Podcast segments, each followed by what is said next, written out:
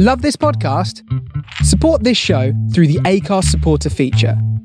It's up to you how much you give, and there's no regular commitment. Just hit the link in the show description to support now.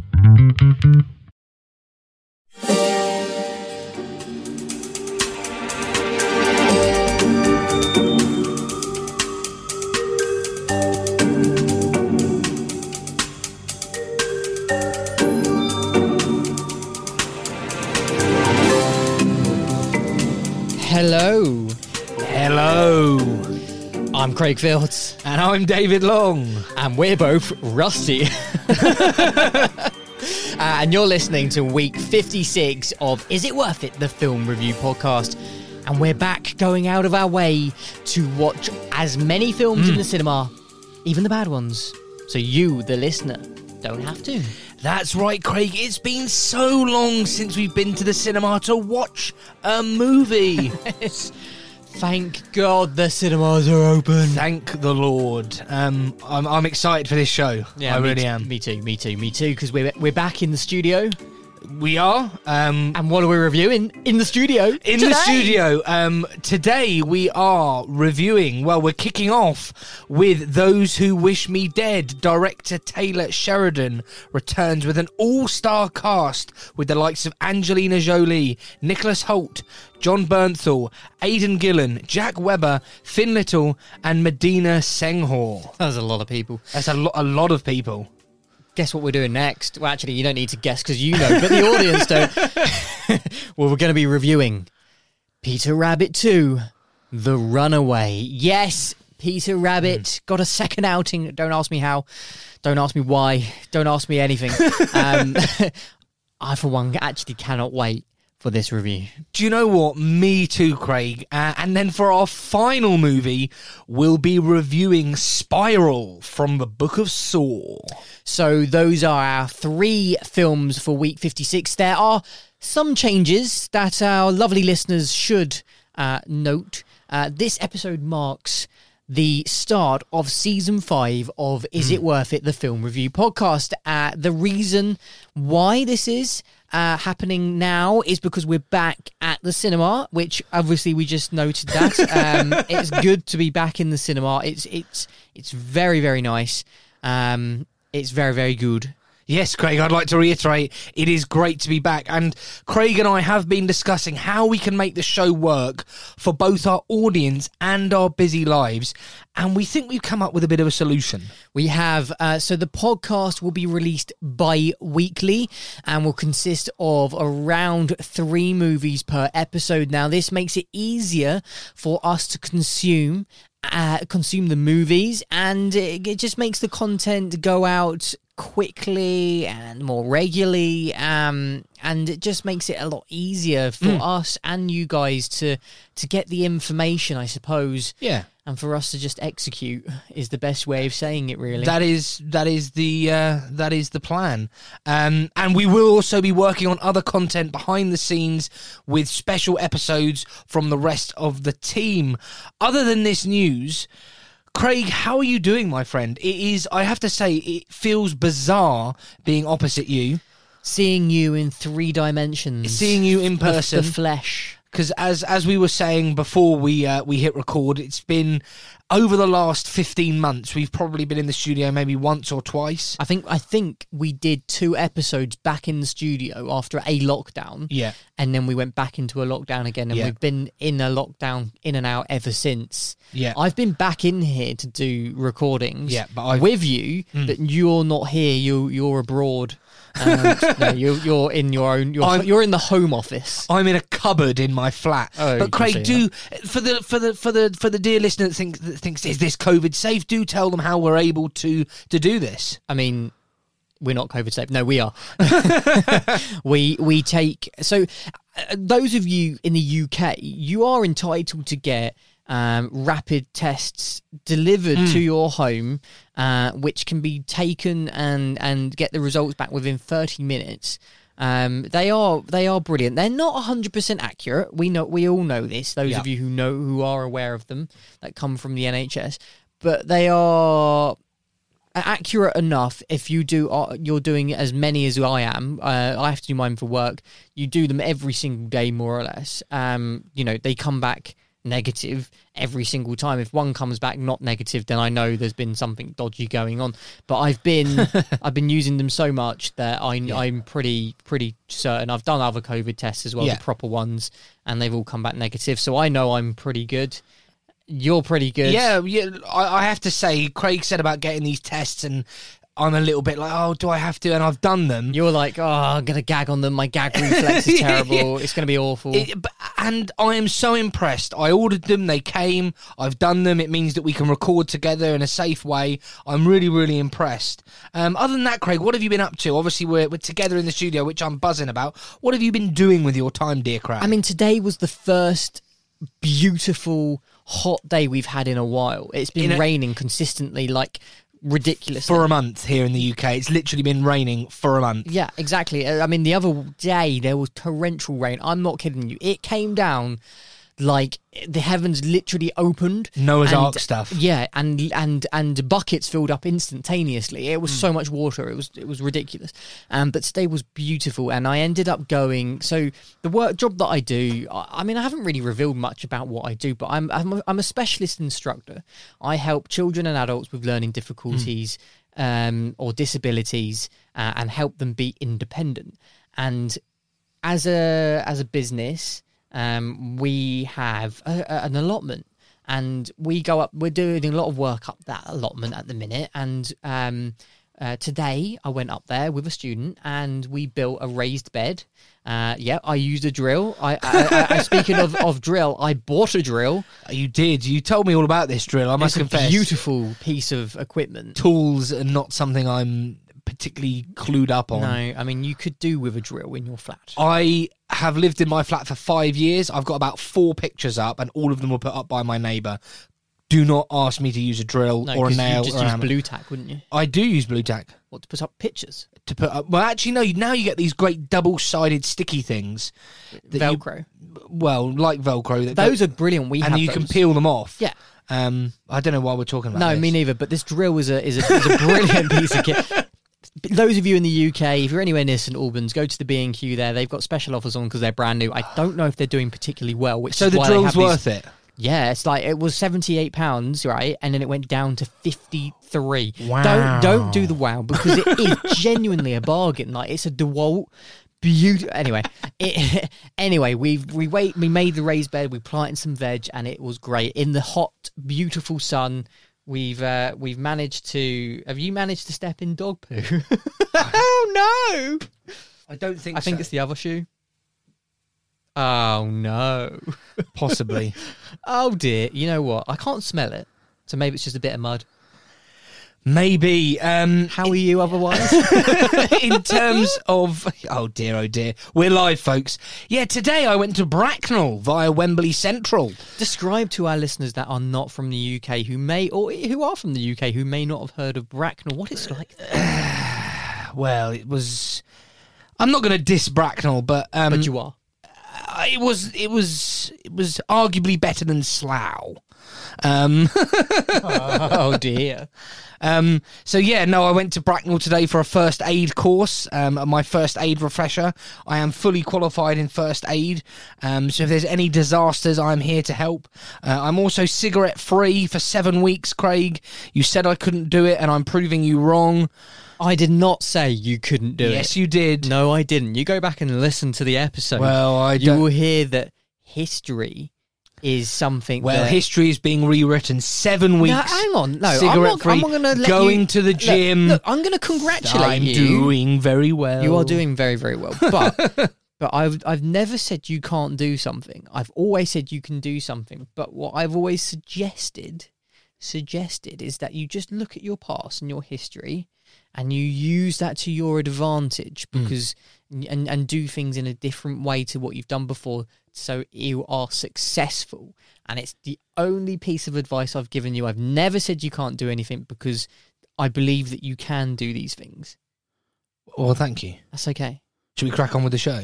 um, is that what we're doing next? I, I, What I- are we doing here today? Who are we? What are we doing? I've lost my mind. Yeah, I mean, is it worth it? I mean, let's review Find out. some films. Okay.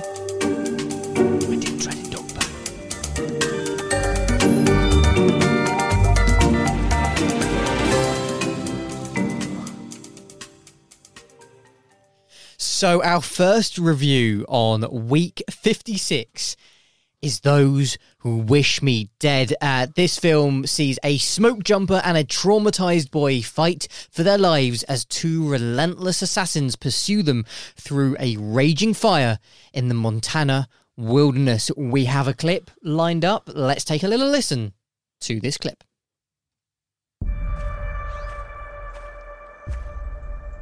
Why'd they put you in a fire tower? Well, I'm just lucky, I guess.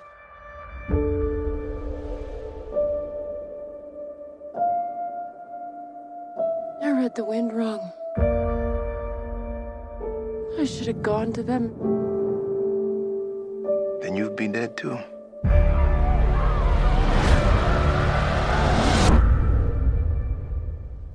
That's our job.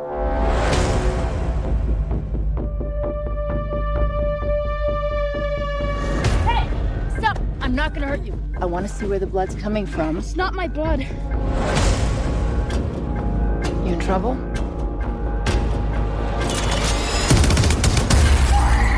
Anyone else in trouble? My dad said if anything happened, I should find someone I can trust. Are you someone I can trust?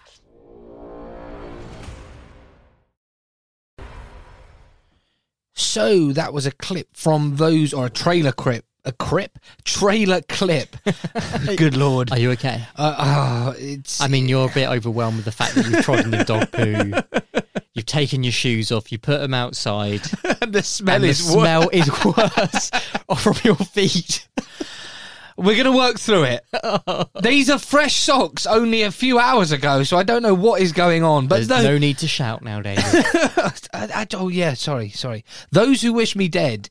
Um, director Taylor Sheridan um, is in the directorial chair here. Um, Good for him. well, as as as I've just said, good lord, we're rusty.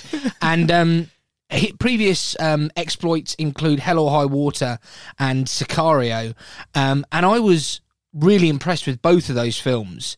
Um, so he wasn't director on on some of those though, was he? I think he was a writer on Sicario. he was certainly involved. Um, forgive me. he, he was yeah we don't want to say he was the director on that um just in case he wasn't sicario he was the screenwriter for hell or high water he was also the screenwriter um sicario 2 as well day of Solo- um Solid- Soldado. i can't even say it but no those are all film well two of those films I can vouch for that you've seen, Mm. uh, without you saying that you've seen them. Um, that that you really enjoyed Sicario and Sicario Two Absolutely, and yeah. and they were brilliant, absolutely fantastic. Mm, And you're about to go into a bit more detail about those who wish be dead, and I'm going to allow you to do that. So, so basically, this was the first film that I saw. Um, me and Craig, uh, we saw this one together. Craig and I. Uh, Craig and I again. I'm going to one day get you into to saying that. Craig and I saw this together. We booked tickets together. We were in the same screen, and I went in having not seen a trailer, um, knowing a little bit about the film, sort of from the from the poster, and I was. I was impressed with this film. Um, I, I wasn't blown away by it. I don't think this was anything tremendous. I don't think this was anything extraordinary. Um, I thought the the performances were very very solid. Um, I thought the um, the pacing of the film was was really good. So it it, it, it drew you in. Um, a little bit light on some of the character development, but some some some meat on the bone here, and yes, I enjoyed it. Um, and yeah, it was. I've got a lot more to say about it, but I I know you enjoyed this one more than. Me and Craig, we didn't have an argument, but we did have a little mini argument afterwards yeah, because Craig and I. Ah, Craig, do you have to do this live on air? Do you have to be so pedantic? I think I think if I say it live on air, if I keep keep doing that, you'll eventually it will just click into place, and you'll be correct in the grammatic uh, ways of speaking. Craig and I Well done. had a Shall I praise you every time? as well? No. Okay. Please don't. Let's crack on. Um, Craig and I had a an argument because Craig came out. Oh, this film's amazing. Oh, it's the best thing since sliced bread. Oh, Bread, I want to watch it um, again. Oh, it's great. Oh, No, these are not the words that I actually said or in the manner of which I said it. Let me paint a better picture for our audience now. So, again, yes, David, this is correct that this was our first film back. Uh, David and I went into this film um, excited because it was the first film we're seeing back in a, in a, in a cinema environment Yeah. and I I went in knowing absolutely zero about this film, not even knowing who the director was. Um, yeah, knowing a grand total of the. f- And you know what? The only thing I had seen was one image, and it had Angelina Jolie. Yeah. and that was it. So I knew Angelina Jolie was in this movie. I actually thought there was a part of me that thought that actually maybe she's directed this because you Mm. know that's what she does at the minute. Um, so yes, when I left the cinema, David, after watching this film, there was I was like, that was brilliant, Mm. brilliant because of the experience of being back in the cinema. You did say to me, I think you may have you may have like rose tinted glasses on Yes. because of that. I disagree with that Fair enough. because I I know what makes a really really solid, brilliant to watch film. I will start with some downsides with it first Okay. because I think that will allow me to finish on a high note. So Are you going to sing? No no no I'm not no not that kind of high note. Um so for me the thought of the story being rather forgettable was the its downside. I think it, it had a slightly weak um finish overall to it. Like you weren't left thinking, "Oh, I wonder what's going to happen Next. next. Yeah. Is there going to be any more to this? It was a very self-contained story almost. Um, there may have been one little loose end that you may wish to get tied up, but you actually don't really care by the end of that. Otherwise, the high points then are the, the we'll start with the acting okay we'll run through the acting angelina jolie is obviously the main protagonist within this movie and i feel she portrays a, a woman who has had a really difficult past a traumatic past mm. something that's happened i think of recent to be honest with Fairly you recent, yeah. it was hard to attain whether or not it was many moons ago or if it was like last week. That Yeah. was the difficult thing that was going on there. So there were some problems with the tensing of this story in, in terms of when it was set and when the flashbacks were set almost. I I Um, totally agree. But I feel like Jolie really did portray a somebody who was yes traumatized Mm. from something that's happened to her in her past, and somebody who didn't quite care for herself anymore. But her, her, as soon as she meets this troubled young lad, her humanity just rushes back into every fibre of her, and she's funny, she's witty, she's courageous, she's talented, she's she's brilliant, and I thought her performance was just amazing. And I think that does lead. I mean, actually, what I mean, you're just going. "Mm, yes, I'm going to let you speak about her and Well, give well, you no, an, I- I- an I- opportunity I- to just confirm maybe my thoughts there. I'm, you know, I forget that people can't see us. I'm opposite Craig, nodding away like the Churchill dog. Um, I, I couldn't agree more with you. I thought Angelina Jolie was beyond solid. Um, her character was layered. We she, she's had this trauma, and like you said, she she portrayed that very very well. That um, uh, isolation that her character felt, she portrayed really well. Even though she's surrounded Even by though she's- people, yes, exactly. you can tell she's an isolated individual, somebody who would do things to risk her life. Mm. Because almost like she doesn't want to be there anymore. Yeah. Like you get that sense from her, that vibe from her, without her having to say it in so many words. Yeah. the recklessness of the character essentially i think that would nicely move into our next character finn little Mm. uh, who, who plays connor um, so he's the young man who has gone through a very traumatic experience here certainly very traumatized And very as well. recent, and, literally- and- and literally in the current tense of what the story Yes. is playing out. His father, Jake Weber, um, who plays Owen, has uh, has a very, very, very. Uh, I mean, how do we say this without revealing the plot? I don't mean, say much at all. That he's in a he's in a bit of a significant incident. He's in a has bit of occurred. bother. He's in a bit of bother. bother. Yeah. He's he's in a bit of bother. Something, uh, you know, something has occurred. Turn into Boris Johnson. Boris. Uh, so so so Connor is out on Hmm. his own in the wilderness, and he runs into Hannah Angelina Jolie's Yeah. character, and the two spark up this relationship. Um, that's that's very funny and and also very serious and. You feel the bond, you see the bond, and I think Jolie is a- a brilliant. You can see her directorship in the relationship that's formed by Connor and Hannah because she in real life must have bonded with Finn in the way that he talked. There's a line in the film about her how skinny she is. I feel like that was almost you know thrown in there. I don't I don't feel like that was in the script. I know exactly what you Like, mean. I yeah. feel like that's from their rapport. They were joking behind the scenes Yeah. about how you know Skeletor she almost was and how skinny she is, and and like they were having a bit of a bit, a bit of banter Hmm. about it behind the scenes, and they just sort of brought that into the story. I could be wrong, but it did feel like that. I f- so so these two guys have done. I think they're they they are the standout performances within the film. Um, bar another one other. So we have then the flip side, don't we? We Yeah. have we have the bad guys. We have our assassins. And we have Aidan Gillen, who plays Jack, and Nicholas Hoult, Mm. nonetheless, uh, playing Patrick. And these two guys are vindictive. They are bad guys, but man. they're meticulous. They're clinical.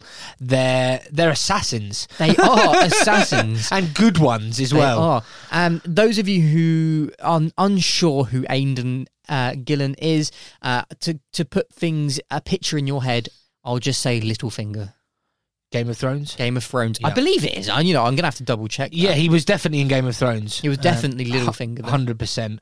Um, it's, it, Just know these facts. I just know off the top of my head. Um, while Craig looks that up, I thought uh, in my notes I didn't make a huge amount of notes on this film, but I've got Aidan Gillen great performance in my notes, and I thought it was a really great performance. For me, it was the standout.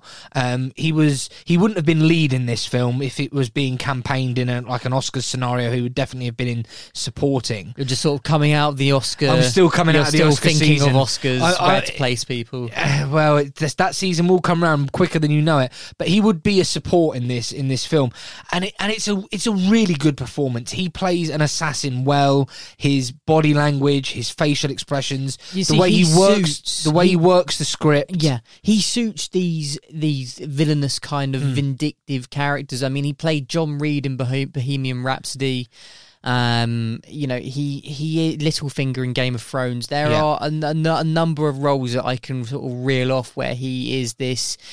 Uh, like Craig is now com- going to reel off the roles. complete bad guy. You know, he's. I mean, he he is just. He's brilliant in this, Yeah, isn't he? he is- really he is great. Nicholas Hoult on the other side, I think he's he is a good support for that character. Mm. Like I don't think his his role is about a boy standard. Do you know what I mean? Like Yeah, yeah, where it yeah. was like just out there. Like about a boy was revolutionary for for Nicholas Hoult. Like and and Skins as well. Like these roles were were things that really got him noticed. Uh, and then going, you know, he's been in much more uh, huger Hollywood films like the X Men series that, he, that he was in. Um, so there was a lot more that he's done, but this this role was just. I don't know, very one level for him. Like I didn't feel like he he expanded his character much. There there was always these little bits of doubt within the film whether he was as spiteful as he could be. Like he like he had some doubt maybe, but near that end, Mm. oh, Yeah, you're right. His character was, um, compared to the other assassin, his character was less sure of himself, less clinical. Um, I don't want to say he had more of a heart, but he, he sort of did. And then by the end, he sort of really, really, really, really didn't. Um, but I thought his performance was also very, very solid. Um, and just yeah, I, I that's that's how I would describe this film. But yeah, exactly. You would you would look at this film, and if you had to give an overall, so, say some one word for it to sum it up, solid is Yeah. that word because the cinematography in the film is Yeah. solid. The, the the the audio, the sound, it is just sound in the Oscars these days. so the sound is sound just solid. just sound. Just sound is just solid. The acting is very solid. Mm. Um, you know, everything about it is solid. Mm. So where do you go with that? Like, is that a good film? Is it a great film, or is it just solid. solid? no, I mean, I mean, I mean, we all sum this up at the very end with Yeah. "Is it worth it?" Mm. And I think it's a fantastic film to see in the cinema. Um, I do think it is quite. Eventually, it will be forgettable. Like Mm. you will, you will enjoy the experience of watching this in the cinema. I don't think anybody will doubt that. Yeah. If you are somebody who wants to see something that's quite a is a thriller, Mm. it's you know exciting. It, it it its pace is up and down from times, but actually in a good way. It, it accelerates quite quickly at one point, and at other po- more many points. Um, I think the the action in the film is actually quite exciting. Mm. I think actually that's testament to the very beginning of the film. Like there are people jumping out of planes quite a lot and literally doing that for real. and there's a big fire, There is a humongous fire, and, and I, it's moving at a serious pace. I mean, it does. But f- uh, wildfires do. I actually did Yeah. a bit of research into this. I haven't got the statistics in front of me. I always say that. I listened to the podcast the other week. I was like, I'm going to say this point, but I don't have the statistics. Yeah, Again, have the I'm, facts I'm Boris. Johnson. Oh God, what are you, Matt Hancock? no, but forest fires, particularly dry forest with a wind, it can move at a hell of a pace. Mm. And you've got this this two pronged attack. You've got these two assassins trying to kill our two protagonists. You've got this fire trying Mm. to kill our two protagonists, and it moves at a hell of a pace. And I I I, I didn't like this as much as Craig, but if you want to go to the cinema, we will get onto whether it's worth it. I think this is a very, very watchable film for a first trip back to the cinema. Yeah. I would certainly look forward to answering the question. um, if we have to talk about some other people within the film, we'll look at John Bernthal, who plays Ethan. He's the uh, deputy sheriff uh, within the town. Um, I love him. I, I, I love him in um, many of uh, TV shows that he's done. Um, Walking Dead, uh, to name but one. Um, if I had to name another, it would one hundred percent be um I can't remember the name of the TV show and it's not coming up on Rotten Tomatoes because Rotten Tomatoes guess what is all about films, not TV shows um but there was a Netflix one it's a Marvel Yeah, Um, I, I, I, yeah. oh, it's got a skull um I don't know he was amazing in that Mm. like the the action in that he's brilliant in this I feel like he is just a very very very very side character Mm. he does he I mean he provides he provides something to allow the plot to move on. Um, I, I- you can't fault the acting, um, but I think his the character that plays his wife, Mendina Senghore, uh, who plays Alison within the film. I thought she was great. She was Yeah. badass. Like she Yes. was cool. Um, and I think she had some good lines within the film as well. And I think she she really stood out for me. Mm. Like like usually it would be Ethan John Bernthal's character that does the things that she does. Yes. And and you know what? She she stole the show in that sense from the those side characters. In that in that section of yeah, the film. Yeah, yeah. In that section of the film, in those characters were on screen, she stole those she stole the show there. I thought, yeah, absolutely brilliant. Hmm. Um yeah, and I, I think the direction was solid as well from um, Taylor Sheridan. Uh, pro- it's possibly not his strongest work, Mm. but it's up there. It, it- I, I, I, He is solid. I, I don't want to say it, but it is just so solid. It is so Wasn't solid. that a band? so solid crew? Oh yeah. Yeah. I don't know any of their music. I don't know any of their music. I don't know any of their names. But it was so solid them. crew. That's what this film was. I, I do believe Mm. then, if unless you have anything else to say, Not really. Um, again, the cinematography. There was some. There was some lovely aerial shots. Um, the cinematography was from Ben Richardson, and the film editing was by Chad Galster. And I thought the edit on this film was good. Um, solid.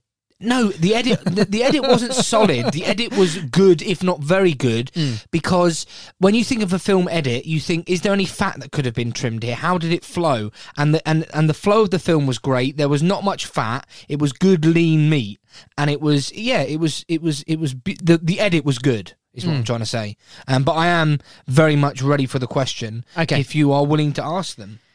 David, those who wish me dead, is it worth it? Yes. Um, straight off the bat, I think this is a a film that like Craig says, this is not something that's going to live with you for a long long time in the memory. In a year's time you'll probably have forgotten it. But for a first time back at the cinema, the action's good, the acting's good, the script's good, the edit's good. Tick, tick, it's tick, very, very, very, very Tick the solid. boxes. It ticks. It ticks. It's if this was a tick box exercise, and some people do review films as a tick box exercise. They'll have a list of things, and they'll sit in the cinema and go tick, tick, tick, X. Who does that? Stinky. Um, some some film reviewers will treat film reviews as a tick box exercise. Yeah, Really? yeah, definitely. Okay. You can tell if you read certain film reviewers' articles, they're very tick box in the way they do them. Um, this ticks the boxes This ticks the boxes. and it it's does. definitely worth seeing in the cinema. Um, I don't know what it would be like at home, but it's worth seeing in the cinema, and that's what this show's about. Craig, for you, those who wish me dead, you know, is it worth it? Yeah, yeah, no, this is definitely worth watching in the cinema. yes, it's good to say that again. Um, I would, I would go out my way to watch this again. Actually, if I had the time, um, to, to watch this in the cinema. Um, is it worth watching at home? Uh, possibly, possibly. It's hard to say, really, isn't it? Because it? is- it is tough. because we've got a real good sense over the last year or so what what it's like watching films at home and watching films in the cinema and you just cannot beat watching a film in hmm. the cinema it does elevate a film The sound, and we talk about sound at the Oscars, and I'm really looking forward to seeing Sound of Metal in the cinema. The sound on this film was great. The crackling of the fire, the, the firing of gunshots from behind you, the surround sound. You cannot beat the cinematic experience. And this is a film that is really worth seeing in the cinema. yeah one one hundred percent, and uh, I, I I mean, if you're going to see it for anything, see it for the performances and and alone. I think sells it sells itself really. Yeah. Yeah, yeah, solid.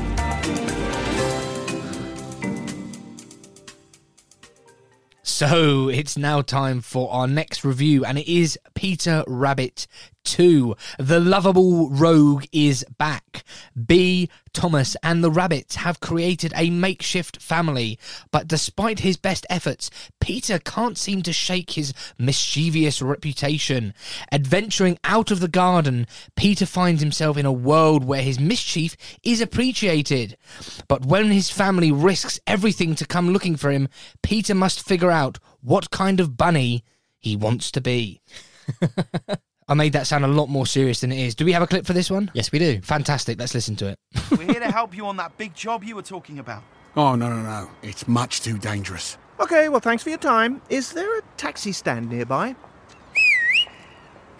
No, trust me. We used to steal from McGregor's garden all the time. This is much more different. I'll never forgive myself if anything happened to you. No, we can do anything you need, right? If you need to get to a high place, we're your team. If you need us to be sneaky, we can be invisible.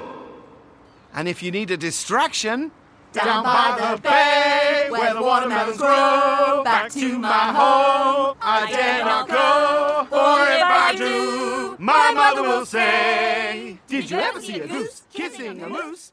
Are these yours? So that was a clip from Peter Rabbit 2, hopping straight into our review. you were desperate for me to get that in there. Oh, I you? was. Oh, the old ones are the best. Well done. Well done for getting that in.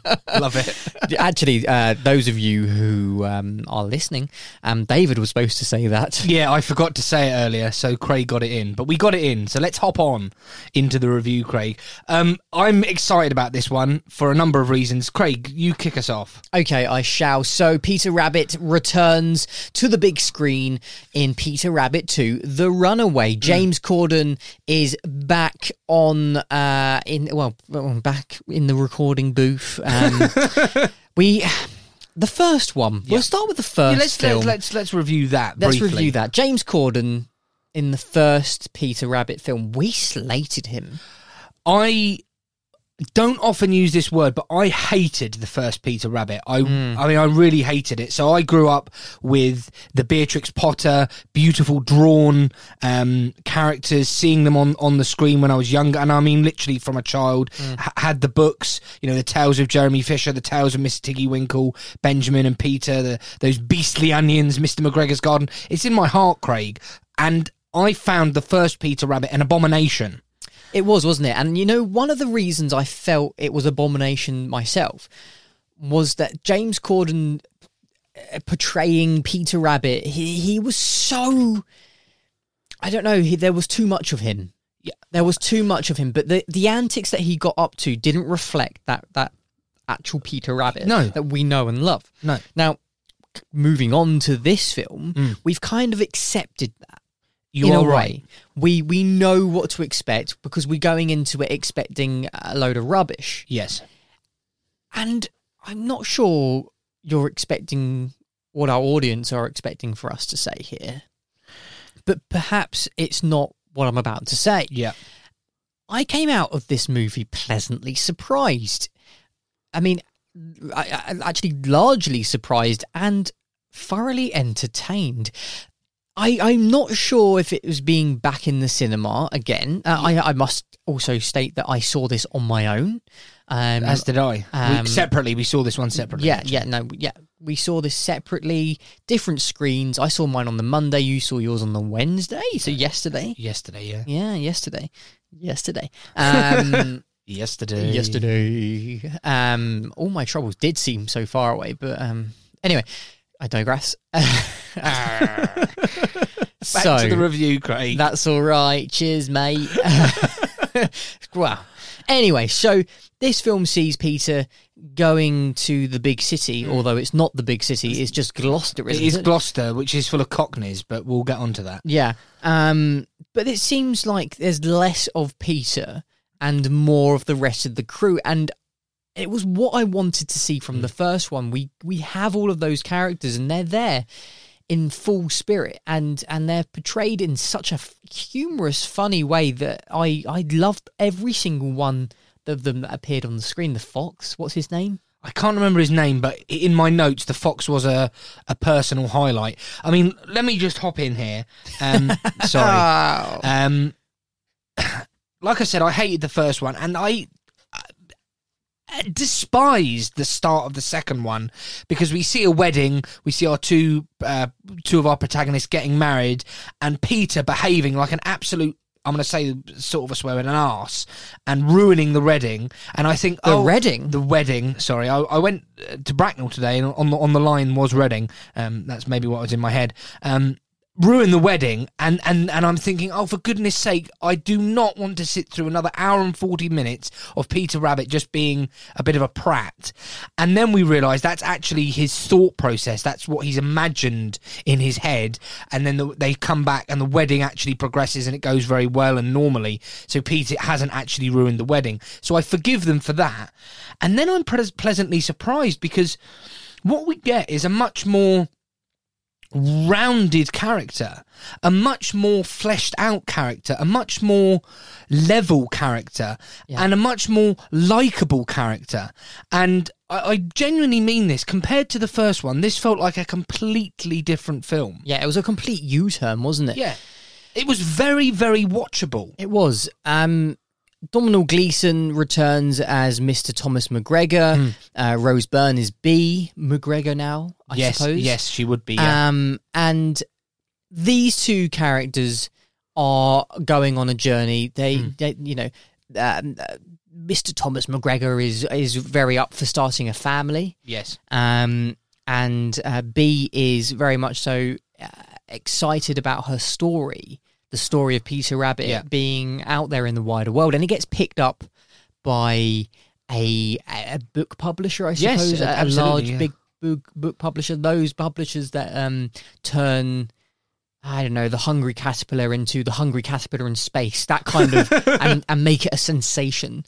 Um, and you know that running in the background with Peter sort of realizing that he is the naughty, mischievous young man that we saw in the first film. It's like they've acknowledged the fact that they did something wrong there Mm. Yeah. in the first film, and this is the way Peter's going to learn, uh, and we're going to learn that actually Peter was is is a very different kind of person. Yeah. Um, I just want to give a quick shout out to the cast that are voicing some of these characters. Mm. Now, you may or may not have known this, but Elizabeth Debicki is is Mopsy Rabbit. Margot Robbie is Flopsy Rabbit. Oh wow! I know. Uh, we have Aimee Horne playing Cotton Mill or Cottontail Rabbit, shall I say? Um, you know, the, it's just such a. I mean, those are surprises in itself. Uh, Benjamin Bunny, Colin Moody. Yeah. I mean, th- some of these people are huge stars in Yeah. their own rights. Uh, Barnabas, Lenny James. I mean, it's it's a top cast. Yeah. James Corden as Peter Rabbit, I always found a, a bizarre casting. Um, but It's more workable in the second it film. is, isn't it? And I've actually grown to like him a bit more in this. Of Yeah. late, we, I mean, of late, I mean, since the podcast began, every film that had James Corden in it, thoroughly disappointed and and upset by his performances or just felt inappropriate at Yeah. times as well. Like, I mean, it's continuous. And and the prom. Um, there was a lot of backlash for his Hmm. performance in the prom. I wouldn't say his performance was bad. It just felt wrongly cast. Yeah. I actually liked his performance in the prom. Was it worth a Golden Globe nomination? Absolutely No. not. No. He's definitely bribed someone there, Yeah. you know. but but, but no, um, they, they've they've got this right. Somebody somewhere watched the first Peter Rabbit and thought that's terrible. Yeah. And we've got to apologise for Peter Rabbit's behaviour by having him have sort of a bit of an epiphany. And there's that moment, and I did write this in my notes, where he's walking through the streets of Gloucester and that song I Walk Alone is playing. I walk alone, I walk alone. Down, down. I've loved that. Yeah, and and and that was the moment where the director basically said, "This is Peter Rabbit walking, reflecting on how much of an idiot he was in the last film. Now we're actually going to flesh out a proper character." Yeah, that's that's what but- it felt but like at the me. same time, like like it was funny. Like that Yeah. squirrel was great. Like squirrel, that- that singing just- squirrel was Like it started off with Green Day singing that song, and then just transitioned into the squirrel coming in to, to sing the song, and it's this unique way of storytelling that that Will Gluck, the director here and, and writer, um, has allowed to bring uh, elements of like breaking the fourth wall in. Uh, acknowledging the audience, and I really liked that. There were elements of that where Peter referred to a flashlight, uh, deer in the headlights sort of scenario going on here, Literally. literally, and um, and then you know he said, "Well, and for a, a British audience, this is a torch," um, and literally turned to the camera to say that. And there was there are quite a few off the cuff moments that happened like that. Yeah, I was. I did say to you off air, I was slightly surprised because I feel like this is pitched at a British audience. I, I, this is actually doing very well in the box office. By the way, I did see an article. We haven't done a box office rundown. No, we haven't. I've just realised that. Um, next time we will do a box office rundown. But I can tell you, this is doing very well at the box office. I saw a BBC article. People are going to see this film. Um, families are going to see this film, and I think families want to get out. And I just think this is pitched at a British audience, but I digress. No, some of the humour in this, I genuinely laughed out loud. Yeah, me too. I'm I'm not even lying. Like I will admit, um, some of the humour I, didn't find funny, but the children in the in the theatre next to me, around me, did. And then some of the adult stuff which they didn't laugh at, I laughed at. I think it had a good balance. I, I think it had a great balance. There was a lot of stuff in there for adults, a lot, a lot more than previously. You know, this is it's, it's getting closer to Paddington level stuff. No. It's getting closer. I didn't say it was. Paddington is off the charts here. Paddington is a is a well-rounded, amazing, brilliant um, story. Uh, both the first and second film were brilliant. They were absolutely fantastic. Like two of my favorite kids' films ever to be made. I think genuinely. What? I just wanted to say Paddington 2 overtook Citizen Kane on Rotten Tomatoes. Well, I as mean, one of the highest rated films of Um, all time. It is though. It's It's, a brilliant it's film. Absolutely brilliant. Hugh Grant in that amazing. Just everybody in that film was great. This is. I didn't say it's Paddington at all. I said it's getting closer to the elements of what makes those films great. Paddington has the emotion. Now they could have had that with Peter Rabbit too. Hmm. We were getting to that.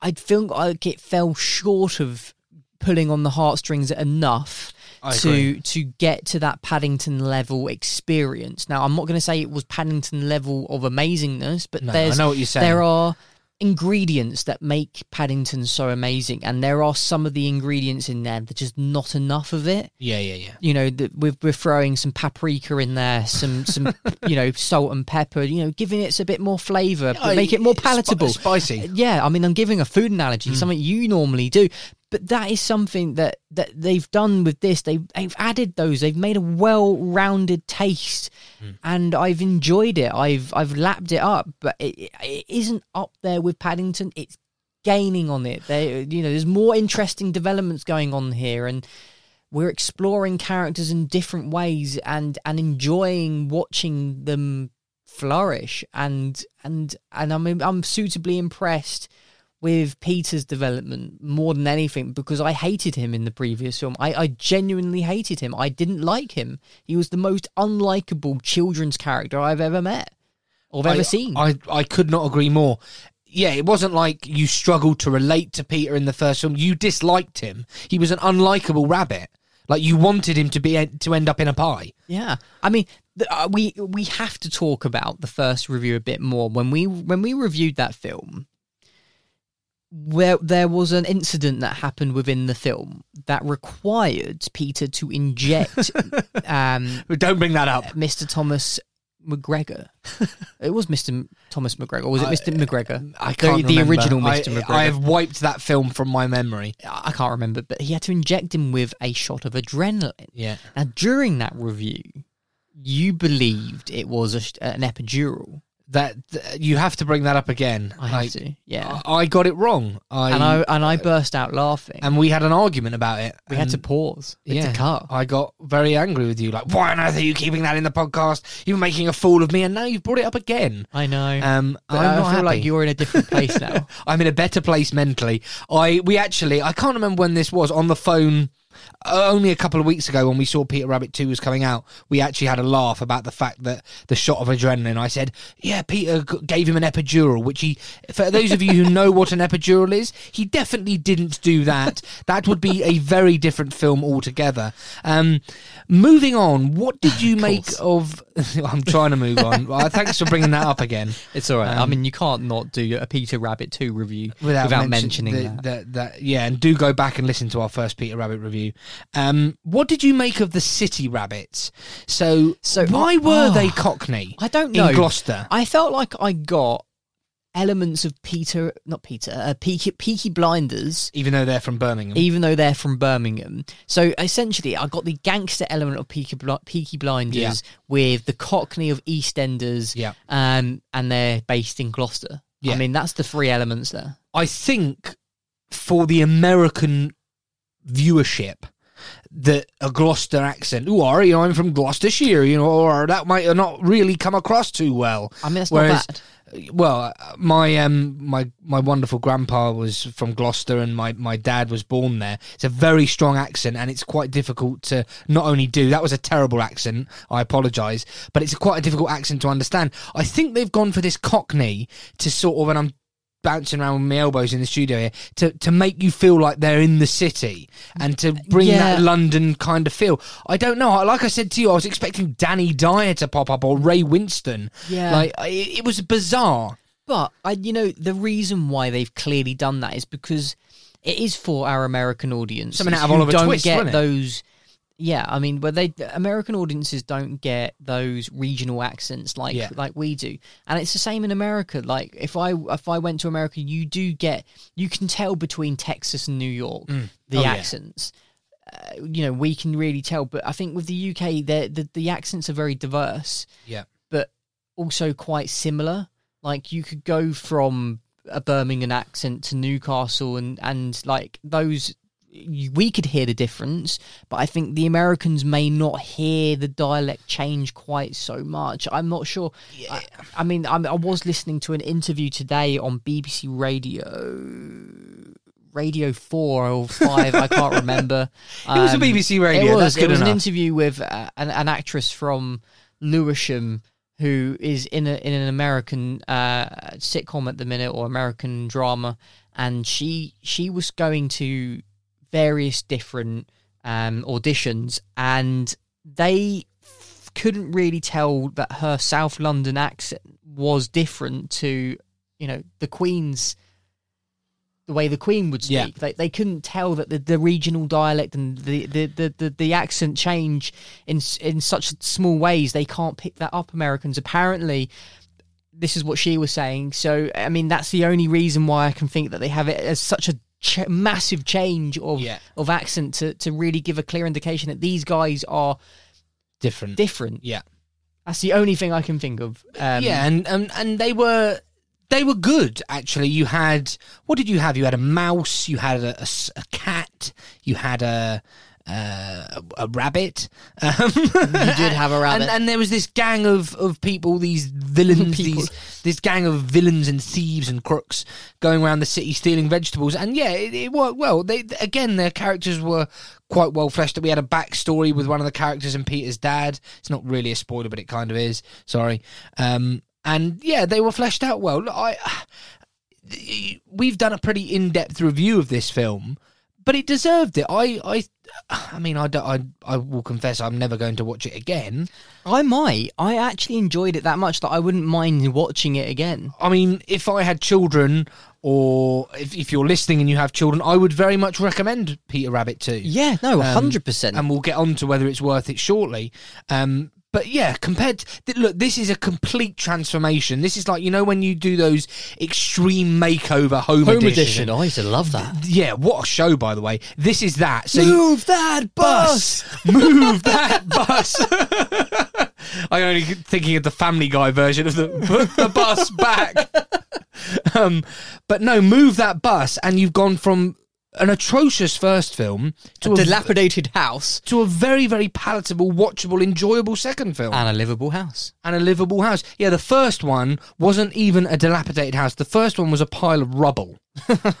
this one was a nice four bedroom, detached, with a garden, a white picket fence, a Great dog, aircon. great aircon, modern trimmings. Um, yeah, So many analogies for this film today. this was this was. I, I, I'm going to say it. This was good. It was, it was, and I, I, you did want to peek a little bit at the Rotten Tomatoes for this, did you? Oh, no, not- that was not- for Spiral. That was it? for Spiral Book of Saw. We've again been arguing about Rotten Tomatoes. I mean, the Rotten Tomatoes are, is that seventy five percent for the critics? It is, yeah. Doesn't Doesn't surpri- thirty-six reviews though, so we will, can only take that with a pinch of Pinch of salt, uh, salt on those tomatoes. Doesn't surprise me. Haven't got the first one in front of me, but I would be surprised if it's not higher. Yeah, but the thing is, it is ultimately the most self-aware sequel to any film I've seen. They know how bad the first one is, I and think they you're right. and they always they they they they they say it in the film. I think you're right. They very much so do. So I think questions Mm. now. Uh, uh, so I think you're asking me questions. yeah. wh- What is the f- the Peter Rabbit the Runaway? Peter Rabbit Two the Runaway. Yeah. There we go. That's what it's called. Yeah. Peter Rabbit Two the Runaway. I mean, is it worth it? Yeah, this is worth seeing in the cinema. This is definitely worth seeing in the cinema if you are up for watching something silly. Uh, you want to have a bit of a laugh. You saw the first one and you're intrigued to see how they may have improved it because we test we said they have. Um, it's also worth it if you have um, uh, the cinema cards that you can get from various different cinema chains um, that allow you access uh, unlimited times um, or limitless times. Or I don't think Vue have one, do they? Uh, It's just plugging various cinemas. yeah, here. you know, we could work with either one of them, couldn't we? Yeah, well. who knows? Um, so yeah, it's worth all of those things, but especially one hundred percent worth it if you are wanting to take the younger members of your family uh, or younger members of friendship groups. I don't know. Like you may want to take out your friend's younger child. I mean, if I had a child, David, would you take them to? I would take yeah, them to see exactly. Like too. you yeah. would exactly. So you know. Taking children to it is a great excuse to go and see it as well. Mm. But I, you know, equally, I'd watch it again on my own, like I did. You watched it on your own. Yeah, You had a great time, didn't you? I, I, I had a I had a time. You had a great time. Right, um, Craig, could you ask me the question? David Long. Yes. Peter Rabbit 2 The Runaway. Is it worth it? I cannot believe I'm. Oh dear, I cannot believe I'm saying this, but yes, Peter Rabbit 2: The Runaway is worth it. Look, if you liked the first film, I, I think you've got a problem. but if you liked the first film, you're going to love the second one. This is a vastly better film. This is a total transformation. This is the biggest before and after. This is a move that bus job. This is this is pretty. Paprika, salt, pepper, palatable. This is pretty good. I hate to say it. This is pretty good. Peter Rabbit 2 The Runaway. Take your family, take your children. It's worth it.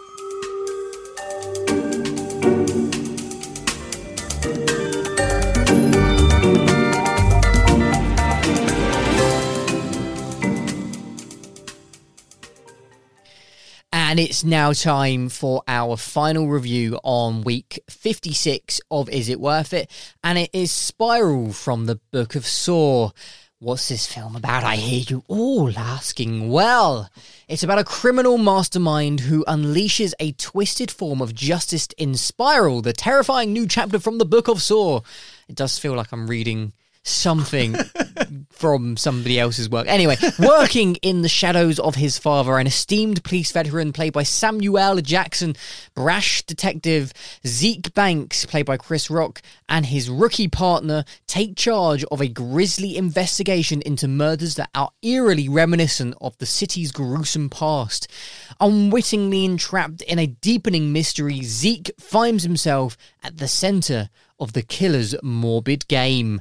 Uh, and on that note, let's take a listen to something from that film.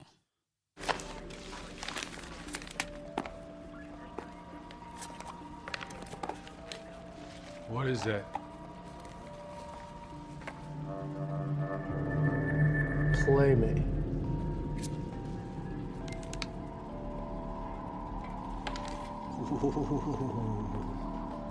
Okay. Whoa, we done. Don't want to f up my computer. Hello, Detective Banks. I'm here to help reform the Metro Police, to remind them of their oath to the people of this city. One officer from your station refused to be reformed. He will not be the last to play my game. If that spiral is what I think it is, Jigsaw? Wait, I thought the Jigsaw Killer was dead. Yeah, but if it's another copycat. it's gonna be a shit show. And a shit show it was. I can't even bleep those out. so apologies for the language there. Look, I've been wrestling. That was a clip from uh, Spiral from the Book of Saw. I've been wrestling with with this movie. Um, I, I've got to admit, the the original Saw film. Many many years ago, I saw that. It was a game changer. It was. Um, you know, people will tell you it was very revolutionary for the horror genre, what it did, where that series went. Incredibly popular to the extent that it's now got its own themed ride at places like Thorpe Park, which is a, a theme park in Staines, just outside of London or in London. Um, you know, Saw was successful. Saw was good. Whether you like gory films or not, there's not much doubt. And you look at the Rotten Tomato scores, they're high and they get progressively lower and this is a bit of a cash cow. And what's happened here is they it's a spin off, and at the same time it's a standalone movie. You don't have to have seen any of the original Saw films No. to have to have experienced this. For me, this was a bit of a hot mess. Uh, I'll be honest. Um, it the casting is bizarre. So Chris Rock, I'm a big fan of his acting capabilities. I'm a big fan of his comedy, and he is funny in this film at times. But sh- when you've got a film where people are also being dismembered and hacked up and brutally murdered, is this the right mm. place for comedy? Yeah. And it, I've got a, an analogy which I'll come on to later, but it is to me a bit of a mess. Th- The narrative is confused. Some of the action sequences are are just they just feel like here's the gore we'll slot that in back to the talking here's some more Yeah. gore it just feels feels very forced and I, I mean, I don't want to overanalyze this film, but it just doesn't feel. It feels like a, a, a bit of a mess. Yeah. I mean, this is what harks back to something I was saying earlier about I, I understand what makes a solid and good film. Mm. And this has the ingredients, or actually, it lacks many of the ingredients that make a film good and solid. And first of all, the thing that you need most of all is a, a, a decent story.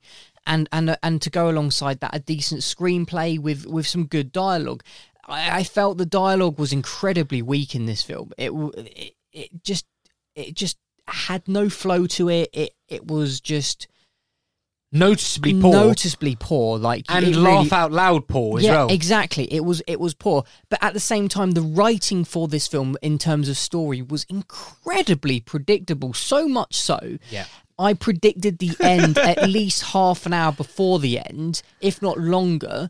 Um, it, the film is only an hour and a half. It felt longer. Felt really it long. Felt really long. Really long. the pace of the film was was unbelievably slow.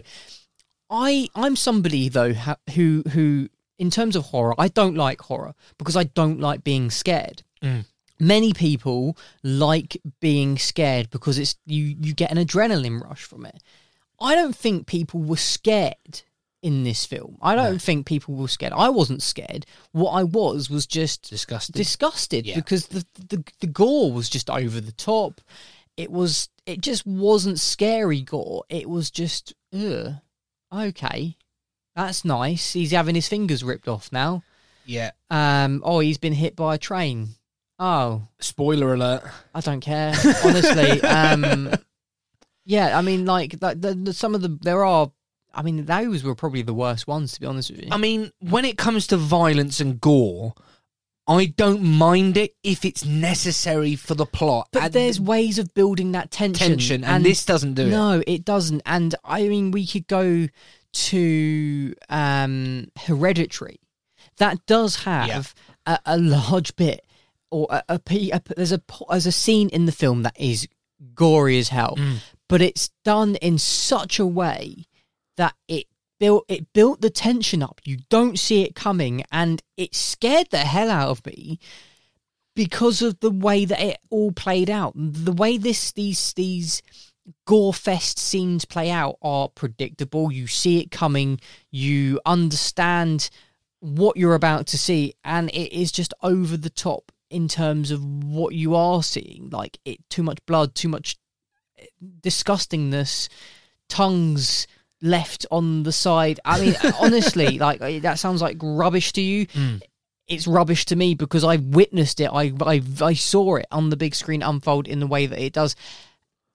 It, I, like you say, Chris Rock. You're a fan of his work in terms of what he does. Hmm. He's now turned his attention to a role that is more serious. Like Yeah. he's trying to bring a serious element to what he does here, but you can't help but see Chris Rock. Yeah, I totally agree. He's he's not bad in this film though. No, he's not. He's he's I think with the script that he's got and the overall plot premise. But one of the things is that the, the film is tonally a mess. So um, it's got a feel of an 80s cop drama. Then it's got the feeling of a comedy. Mm. Then it's got the feeling of a horror. And it's like this bizarre cocktail, and that's my analogy for this movie. Mm. It's like a strange and bizarre cocktail, like your drunken friend who suddenly thinks he's a fully qualified mixologist. that's this movie. It's a messy cocktail, it's a strong cocktail, and ultimately it's a bad cocktail, but it does get you drunk. And that's what it aims to do. It just gets you drunk in a horrible way. I like this analogy. So do you, It makes sense. Yeah, yeah. It makes total sense. yeah, it's a really bad cocktail, yeah. but it still gets you drunk, and that's what this film wants to do. In that analogy, it wants to get you drunk, it wants to shock you, Yeah, and it does yeah, do that. So there's gonna there are certain people who are gonna love this film in that sense. Then there are people who are gonna love getting drunk on this film. Yeah.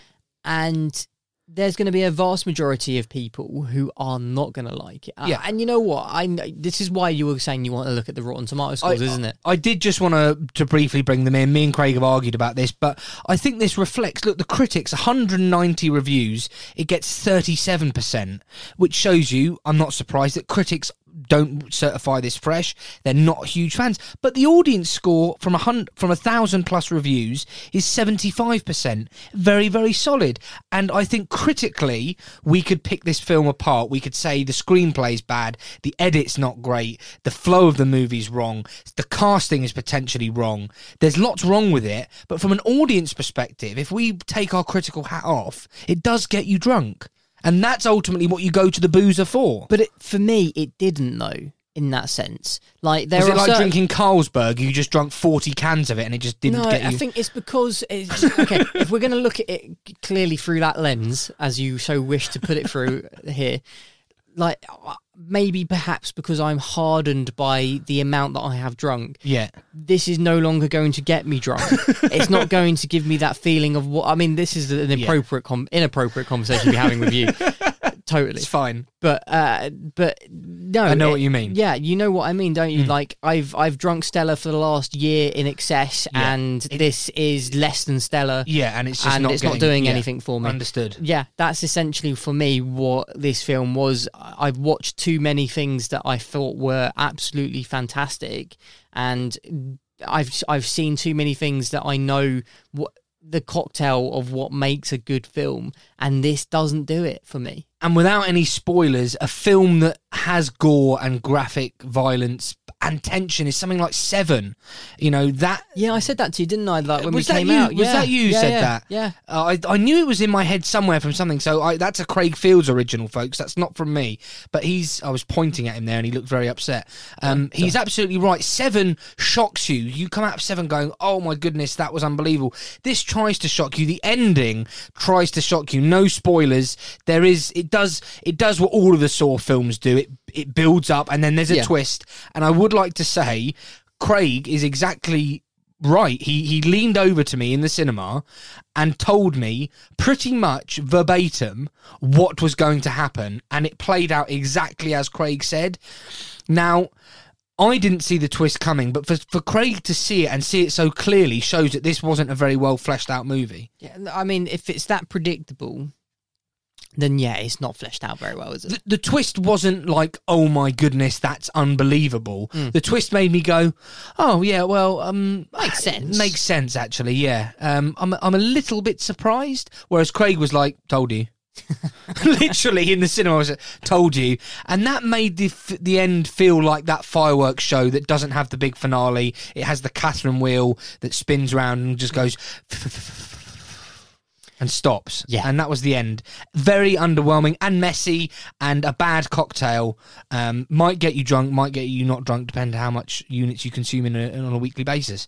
How many films you watch in a year, really, isn't it? I think if you're like us and you see a lot of movies, you will realise that this isn't a very good one. Totally, totally agree with you on that one. So I guess questions Yeah. then, David. So Spiral from the Book of Saw, is it worth it? I just I just don't think this is worth it personally. I I just don't think it brings anything new to the series. I'm not a particular fan of you know mindless gore and violence for the sake of it. Um the audiences quite like it. Look, if you liked Saw, give it a go, but for me Spiral from the Book of Saw isn't really worth the price of a of, of a cinema ticket. Craig, for you, Spiral from the Book of Saw, is it worth it? No. Uh, quite simply, no. This is not worth watching in Well, the there you have cinema. I think there are vastly better films on at the cinema at the Mm. minute. Uh, I mean, there are. There's actually quite a fair bit on at the cinema. Things that we've seen and reviewed from uh, previous episodes. Uh, if you haven't listened to those previous episodes, give them a look. There's things like The Father coming out soon, Yes. Sound of Metal, uh, Nomadland, Best There- Picture winner. Exactly. There are a lot of other films. Godzilla vs Kong is on in the cinema, still playing in there. Uh, there's loads of stuff that aren't brand new that we haven't reviewed on today's show, but have reviewed previously. Uh, they are playing. Give those a listen uh, and maybe go and watch those in the cinema. This one is not worth watching in the cinema. It's not worth the price. If you're unlimited, maybe if you've got all the time in the world as well.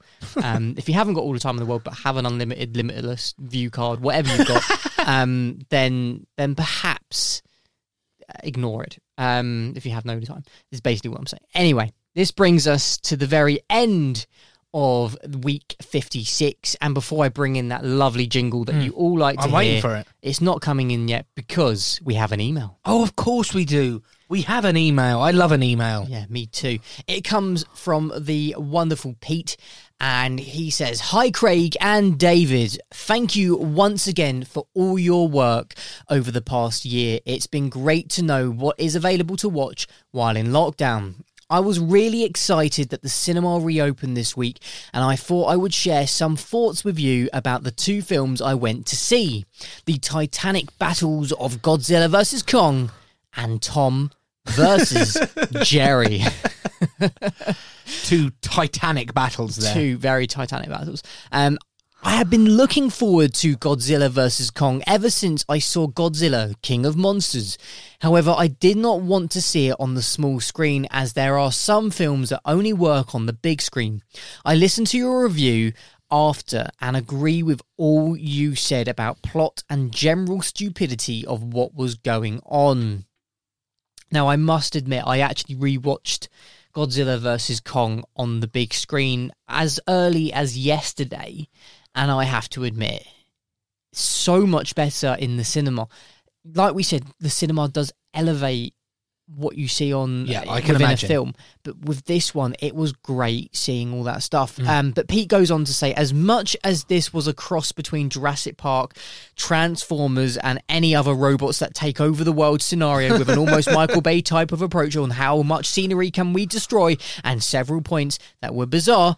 It is worth watching in IMAX. Yeah, yeah, exactly. It's you know what the biggest screen possible hmm. of watching Godzilla smash ten barrels of poo out of Kong, and then vice versa. They flatten places. I mean, I said that in the review, but they really do. Yeah. Uh, Pete goes on to say again, uh, the best part of what uh, the best part was when the deaf girl hears Kong's heartbeat. This I feel would not translate on a small screen because the cinema sound just makes you feel. Uh, it makes you feel what she could feel. This reminded me just how much the cinema brings a film to life, especially like Godzilla vs Kong, that is only meant for the big screen experience. Honestly, like the audio is so much better than what you're going to get at home unless you've paid thousands of pounds for a very good surround sound system. Yeah. Uh, and you can crank it up like you you know if you if you live in a flat like I do or you do like you have neighbors you can't crank anything like that up and you just can't beat the cinema experience like Yeah. Sound of Metal I can't wait to I'm see looking in the forward cinema to that. I really am. really can't. Uh, I agree that this film is not worth video on demand, but if you have the opportunity to watch on the big screen, then it is worth it. As I hope it will remind you, as it did me, why the cinema experience is so enjoyable. Two days later, I went with the family to watch Tom and Jerry. Now, I was not expecting much, but was pleasantly surprised. My kids really enjoyed it, partly again because we were at the cinema. My youngest, who loves Tom and Jerry, said it was as if they took every episode of Tom and Jerry and put it in a film. The other said he enjoyed the way the animation and live action came together and it was funny. The plot is fairly predictable, but with enough comic elements to keep interest. Michael Pena, who I loved in Ant Man and Dora the Explorer, again brings his role to life, and I would like to see the outtakes of him walking the animated dog. Brilliant. Uh, as a good family film, I would say it is worth it, giving the opportunity to get hmm. back to the cinema. However, if you are going on your own, it probably is not, unless you're an avid Tom and Jerry fan, worth it. Thanks again for keeping us all entertained and informed of what has been worth watching while cinemas have been shut. I look forward to your reviews of the things coming out from Pete, a fan.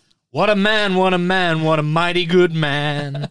what a top guy. Thank you. I love getting emails from you, dear listener. So please do email us. Um, love reading that. And yeah, some great points about what it's like to see the the film on the biggest screen possible. And that really does bring us to the very end of week 56. Now, if you want to be just like Pete and get your email read out on each episode or on episode of the podcast, you have to do just one thing. And uh, let me tell you what that is. Actually, no, passing it to you. What is it, David? So you can email us, and the email address is mymail.isworthit at isitworthitpodcast.com. That email address again is mymail.isworthit at isitworthitpodcast.com. And yeah, I know we haven't scripted this ending. We thought we're gonna we're gonna riff cuff. riff the ending here. Um, if you want to find out more about the podcast, Hmm. you can go to our website. It's www.isitworthitpodcast.com. From there, you can find all the places that you can subscribe to the podcast. Uh, many of them are Apple Podcasts, Spotify, Google Podcasts, Overcast, uh, Acasts. I mean, there's a plethora of different apps you can get. Or wherever you're listening now. Exactly. Well, I mean, if you're listening now on the website, go to those places. Yeah, yeah. Apple Apple have changed it. It's now follow. Don't subscribe. Follow.